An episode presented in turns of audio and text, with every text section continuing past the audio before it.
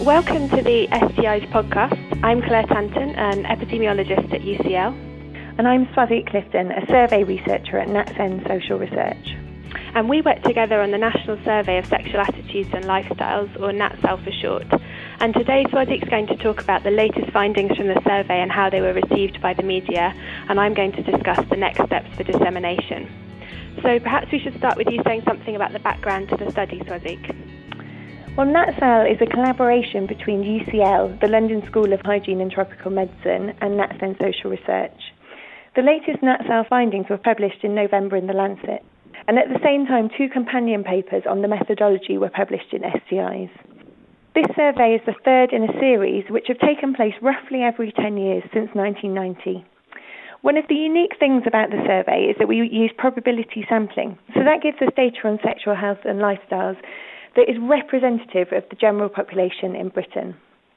The first survey ended up providing valuable data on HIV transmission in Britain and became a key resource for understanding sexual behaviour in the general population. Over time, our research questions have evolved. So now, as well as looking at HIV, STIs, and reproductive health, this latest survey has used a broader definition of sexual health, which includes pleasure, function, and sex free from coercion.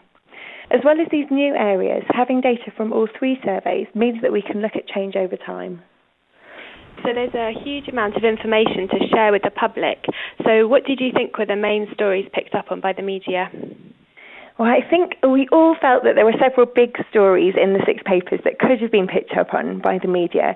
But it was interesting that all of the media, so whether it was television, papers, or the radio, they all seemed to pick up on the same three stories.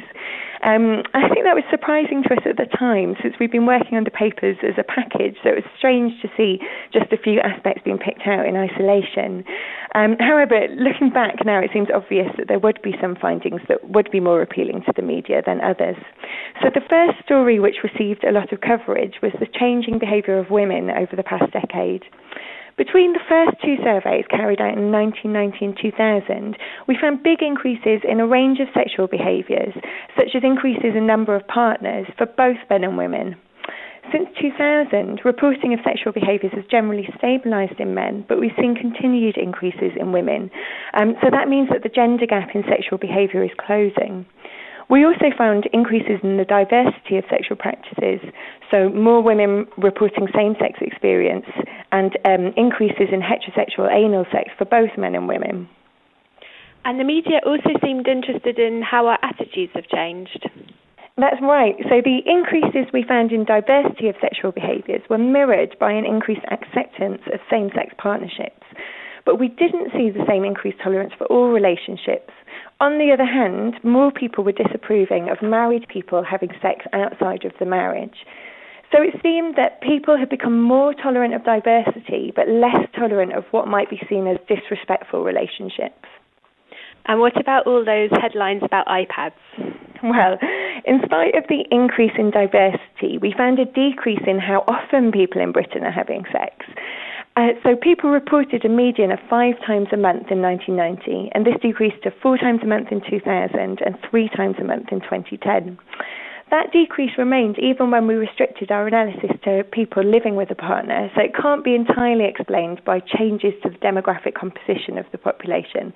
It does seem to be real change in frequency.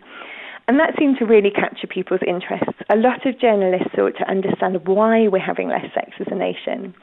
Uh, of course, our role as a cross sectional quantitative study is to robustly measure behaviour, and unfortunately, we, we can't always provide explanations. What was interesting for us was to see how this got picked up by journalists reporting, first journalists reporting the study findings, um, but then later by lifestyle columnists and bloggers who were all putting forward their own theories for the decrease in sexual frequency. Um, one of the most popular theories seems to be the iPads in the bedroom idea. So, uh, the concept that modern communication technologies are now part of even our most private spaces and are impacting on our behaviour and relationships. Yeah, and with such extensive coverage of the finding and such wide debate in the media and online, what are the worries about losing control over the way in which the findings are reported?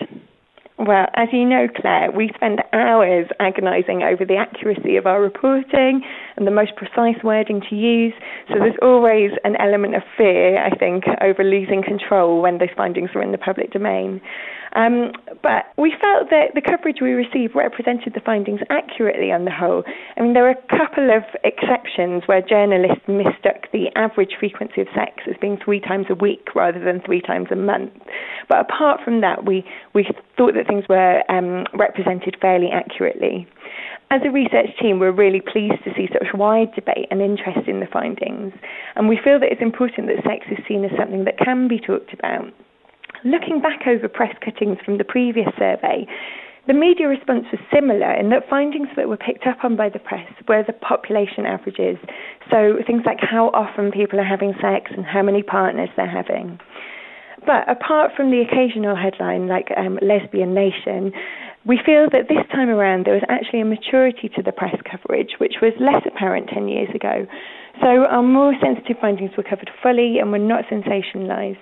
For example, our finding that one in ten women had experienced sex against their will, that was given detailed attention in The Guardian and was covered in depth on Women's Hour. Um, and so maybe that re- represents us as a society getting to a point where we can talk about sex with more maturity. Yeah, and I know that you were um, involved in planning the media strategy, Soazig. So, do you want to say a bit about how you encourage sensitive media coverage?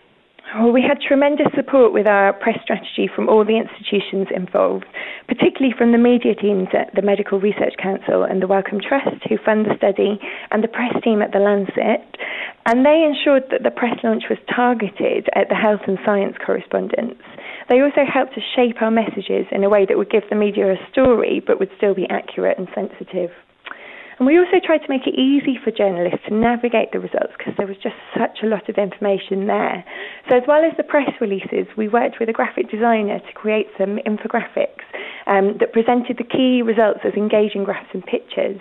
I think these were really helpful, and a lot of the papers ended up publishing the infographics alongside their stories. Yeah, they seem to have been really successful. Mm-hmm. Um, and what about the survey methodology? I know that being from NatCen, that's very close to your heart. Did the media show any interest in the methodology, or was it just the results of the survey? Oh, well, there were a handful of pieces that did mention the methods, um, but most of the time the media were just focused on the results. And in some ways, I was disappointed that there was no attention given to the methodological strengths that set NatSal apart. So that's things like our large representative sample or the methods we use to encourage accurate reporting. However, we did communicate those things to the journalists, and I think that the fact the study was given such high profile coverage from some of the most respected outlets like the Today programme and the broadsheet papers, I think that reflected an understanding that this was high quality research. So the launch of the findings was a success as far as the media was concerned, but that's not the end for us. So, Claire, what do you feel are the next steps for the NatSal team in terms of dissemination? Well, as you've said, Soazig, the good media coverage is really important as part of engaging the public with the subject of sexual health. But a core aim of NatSal has always been to influence policy and services. So the last survey was used to inform the delivery of the National Chlamydia Screening Programme, um, the HPV vaccination programme, in estimating the prevalence of HIV in the population, and much more. And we're really pleased that the latest data are already being used to inform mathematical modellings looking at cervical cancer prevention programmes, for example example, and to provide updated HIV prevalence estimates. And it, I think it was really clear to us um, before the results came out that there was an appetite for these updated findings, and there seemed to be a lot of anticipation around the new survey results. For example, from health, sexual health professionals on Twitter. So, as a research team, I think we now need to make sure that it doesn't stop at this initial media coverage and Twitter excitement, and that we now proactively engage the sexual health professionals and educators with the findings, particularly those that weren't covered by the media. So, what would you say are the key messages that you think we need to disseminate more widely? Well, one of the good news stories in our paper on STIs was the large increases in the uptake of both sexual health clinic attendance and HIV testing over the past two decades. And we're able to look uniquely in NatSal at who is and isn't currently accessing services and interventions. So these findings are really important in the context of current changes to service commissioning, and we need to be proactive to make sure that they reach the people who will now be involved in commissioning sexual health services. Um, as you mentioned earlier, our findings on non volitional sex, particularly the large proportion of women who reported having had sex against their will, were picked up by some media outlets. Um, and I think more broadly, this seems to have fed into a general societal discourse around uh, consent and around the need to educate young people about more positive sexual relationships. So I think we'd hope that NatSal will continue to inform the sex education agenda. Um, but also, our finding on men's experience of non volitional sex wasn't picked up by the media. Um, and the media often frame non volitional sex as a women's issue, and research on men's experience of this is scarce. So I think these findings really address a really important research gap. We also have data on people up to the age of 74 for the first time. So, what new messages have come out of having the extended age range? Well, I think there are important messages for clinicians in our paper on the interplay between health and sexual lifestyles across the life course. So, when people are ill, the impact on their sex lives and relationships is an area that's not often um, often not addressed by clinicians. And we actually found that one in six people said they'd had a health condition that affected their sex lives, but most of those people hadn't sought help or advice from a healthcare professional. So, raising awareness of this among healthcare professionals is important to ensure that patients get the appropriate advice on this really important aspect of their life.